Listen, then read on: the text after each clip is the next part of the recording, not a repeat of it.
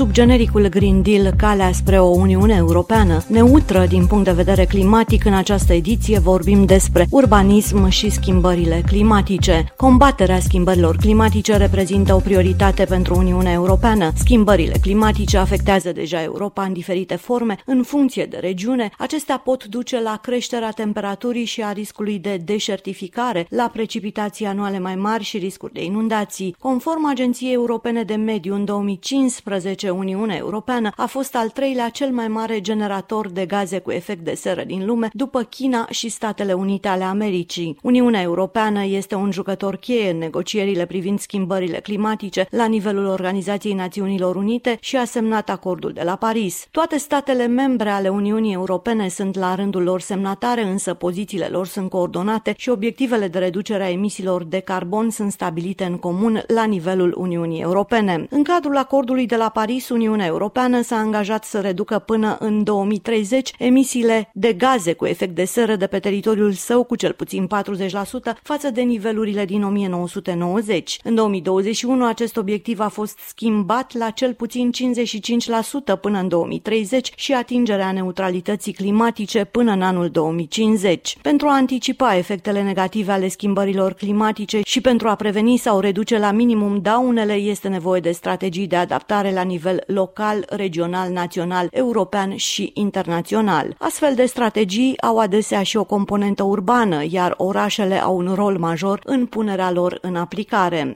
Am întrebat-o pe Mihaela Zamfir, arhitect șef lucrări la Facultatea de Arhitectură și Urbanism Ion Mincu din București, de ce urbanismul este soluția pentru o societate durabilă. Urbanismul se centrează pe om și pe nevoile omului, poate mai mult pe nevoile comunităților. Trebuie să avem strategii de dezvoltare în urbanism, vorbim despre strategii care să stimuleze evoluția localităților, strategii care trebuie să fie pe termen scurt, mediu sau lung. Urbanismul este o știință care stabilește direcțiile de dezvoltare spațială a localităților urbane și rurale, care are ca scop îmbunătățirea condițiilor de viață, protejarea mediului, protejarea și punerea în valoare a zonelor care sunt valoroase din punct de vedere natural, dar și al mediului construit, zone istorice. Vorbim despre anumite instrumente cu care urbanismul lucrează, care sunt planul urbanistic de detaliu, planul urbanistic zonal și planul urbanistic general. Fiecare sunt la o scară diferită și sigur, acum când vorbim despre urbanism și dezvoltare durabilă, cred că ar trebui să explicăm conceptul de dezvoltare durabilă, care desemnează totalitatea formelor și metodelor de dezvoltare într-un context complex social, economic, cultural și care se axează în primul rând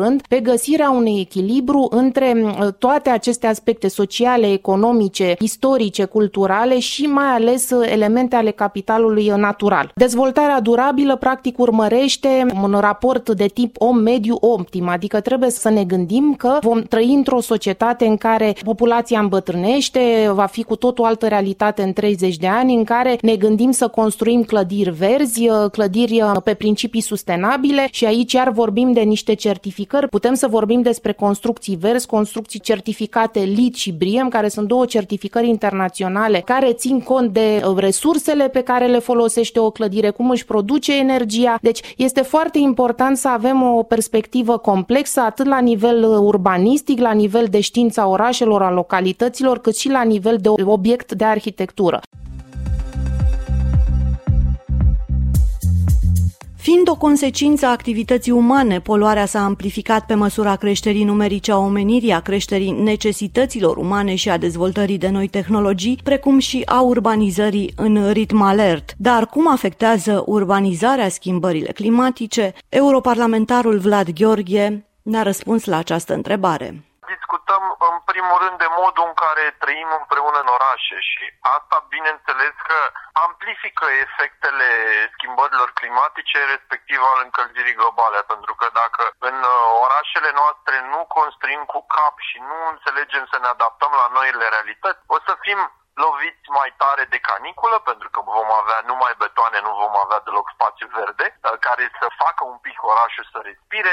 Vom fi loviți mult mai tare de furtunile din ce în ce mai puternice pe care vedeți că le avem, pentru că la fel cu cât suntem mai aglomerați, cu atât avem șanse mai mici să scăpăm de ploile torențiale, de eventuale inundații care se vor crea. Și la fel, inundarea spațiilor verzi, inundarea naturii cu construcții. Din nou o problemă care amplifică efectele încălzirii globale și ale schimbărilor climatice.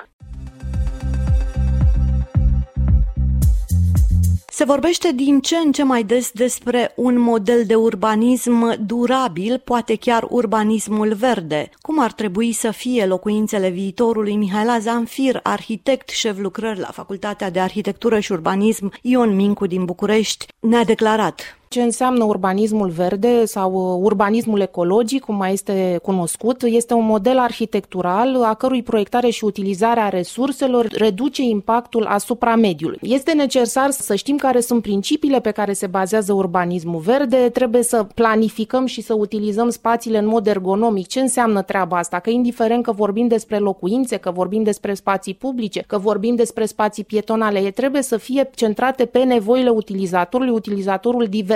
Deci asta este o perspectivă pe care trebuie să o avem pentru viitor, să ne gândim la persoane cu dizabilități, persoane vârstnice, să ne gândim la copii, la toți, trebuie să se simtă bine în aceste, să spunem, orașe ale viitorului și în aceste locuințe ale viitorului. Foarte importantă este eficiența mobilității oamenilor, deci este important să fim conectați, să fim ușor conectați la zonele de servicii. Dacă este nevoie să facem un tranzit de mare distanță, recomandările sunt de a avea linii de metrou ușor, linii de tramvai ușor sau chiar dacă venim din afara orașului să fie trenuri de mare viteză, astfel încât să nu petrecem mult timp în trafic și să diminuăm utilizarea automobilului personal. Când vorbim de urbanism verde, vorbim despre o arhitectură bioclimatică, vorbim de o bună izolare termică și atenție în acest moment și în România, în momentul în care autorizăm o nouă locuință, se cere un calcul de coeficient G, care este un calcul de coeficient termic, care este mult mai strict, exigențele sunt mult mai mari și atunci chiar dacă investim mai mult în realizarea unei construcții, pentru că punem un strat de termoizolație mai mare, acest lucru se va amortiza în timp și vorbim poate de clădiri cu consum zero de energie, până acolo sigur sunt pași pe care putem să-i facem și intermediari, prin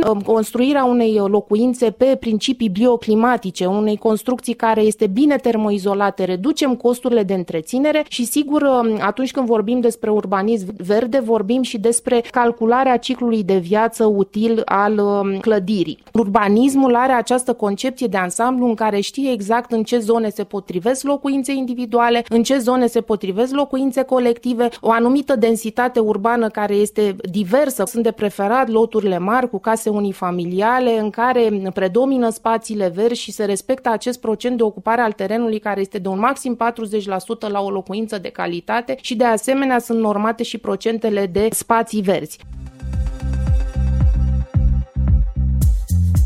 Când spunem urbanism verde, ne gândim în primul rând la spațiile verzi și la grădinile publice din orașe. Colegii de la Radioul Public din Polonia au stat de vorbă cu Ursula Forex-Brataniec, arhitect, peisagist și profesor al Universității de Tehnologie din Cracovia, despre cât de împădurite ar trebui să fie orașele.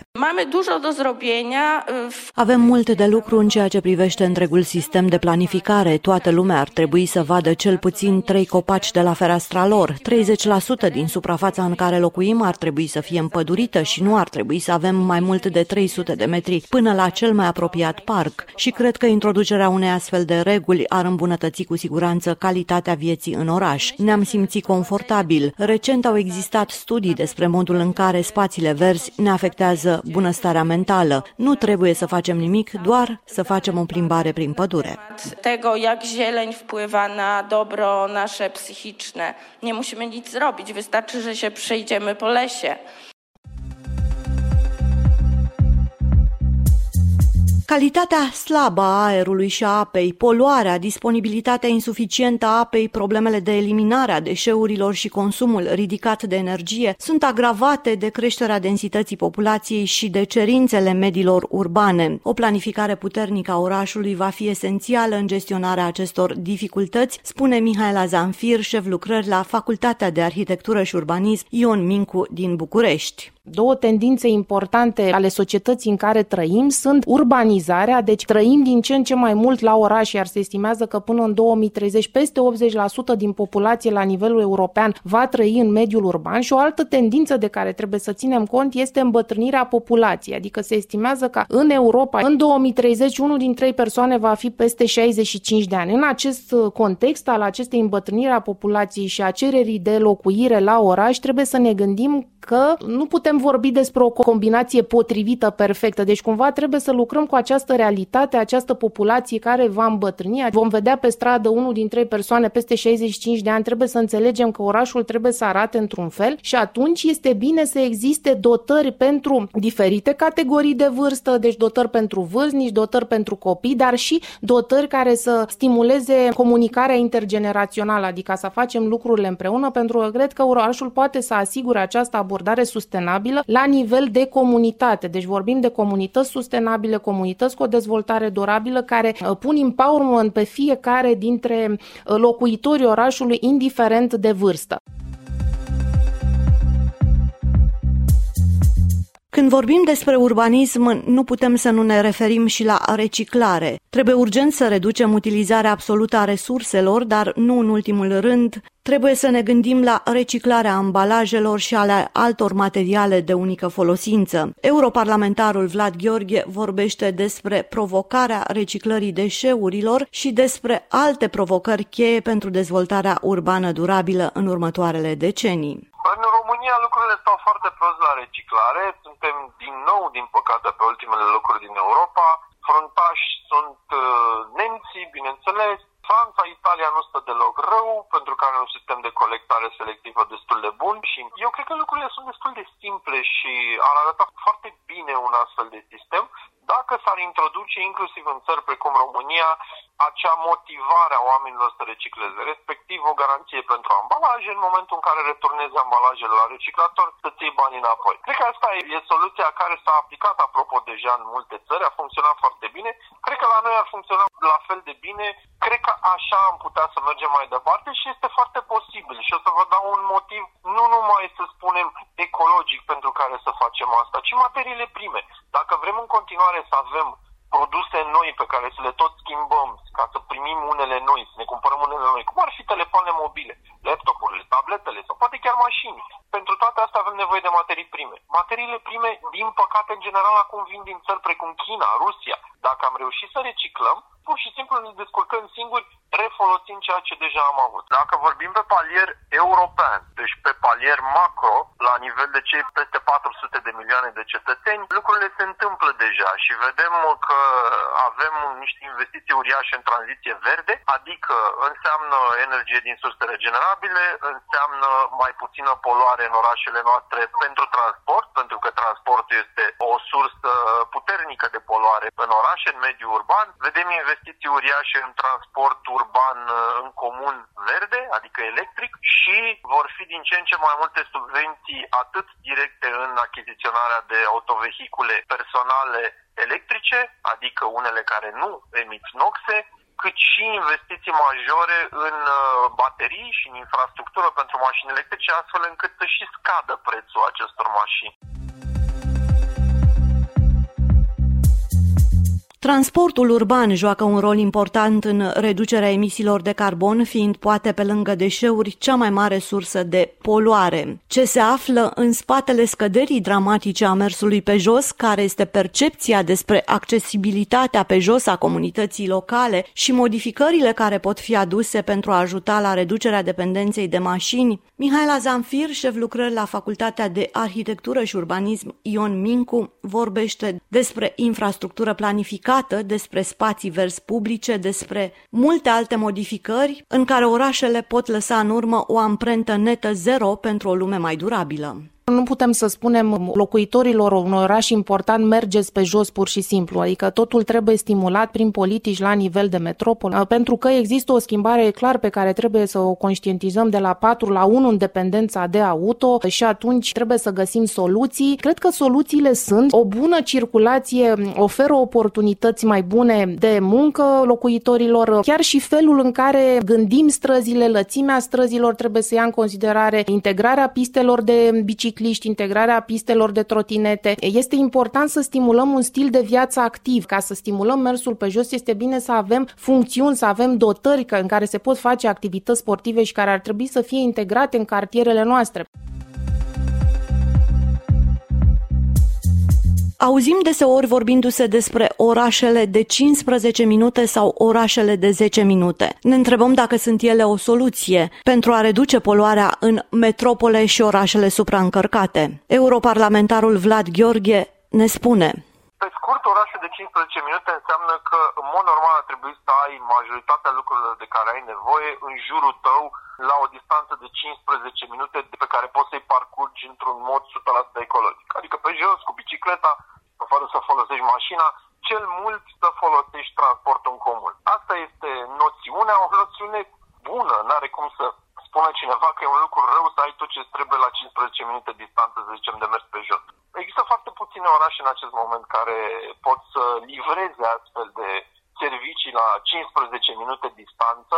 Ideea este că ne-am dorit să fie cât mai multe și asta e un lucru bun pentru cetățeni, bineînțeles, pentru că îți poți permite să ai un microcosmos foarte apropiat. Cum ar fi normal să nu trebuiască să-ți duci copilul la școală cu mașina, pentru că este pur și simplu prea departe. Nu zice nimeni că n-ai voie să-ți duci cu mașina. Spune, și ideea este să nu trebuiască să-l duci cu mașina. Pentru că în momentul ăsta multe orașe din Europa, mai ales în România, bineînțeles, nu au această opțiune. Asta este ideea ca noi, în calitate de decidenți politici și organizatori urbani, respectiv primarii și consiliile locale și municipale, să ducă lucrurile spre un asemenea deziderat.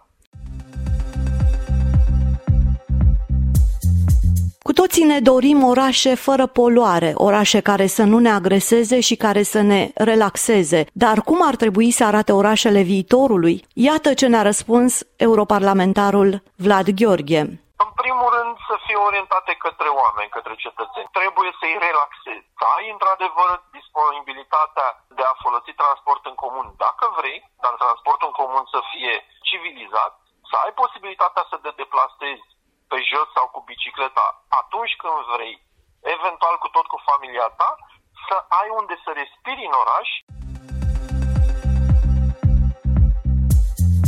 Despre orașele viitorului vorbește și Mihaela Zamfir, arhitect, șef lucrări la Facultatea de Arhitectură și Urbanism Ion Mincu din București. Sunt orașe care țin cont de foarte multe aspecte, sunt orașe inteligente, vorbim despre orașe care sunt concepute în jurul unor caracteristici, precum sunt forțele naturale, au scopul de a proteja fauna sălbatică și resursele naturale și prin intermediul unei viziuni unificate pentru regiune, pentru localitate, orașul devine compact și dens pentru a limita astfel impactul asupra ecosistemului. Vorbim de protejarea sistemelor de apă, vorbim despre orașe care pun accent pe energie, este proiectat un oraș al viitorului astfel încât să producă suficientă putere pentru a se autosusține. Clădirile într-un astfel de oraș sunt proiectate cu scopul de a împărți resurse energetice, acestea generând o cantitate energetică egală cu a consumului. Sunt orașe care oferă dotări, oferă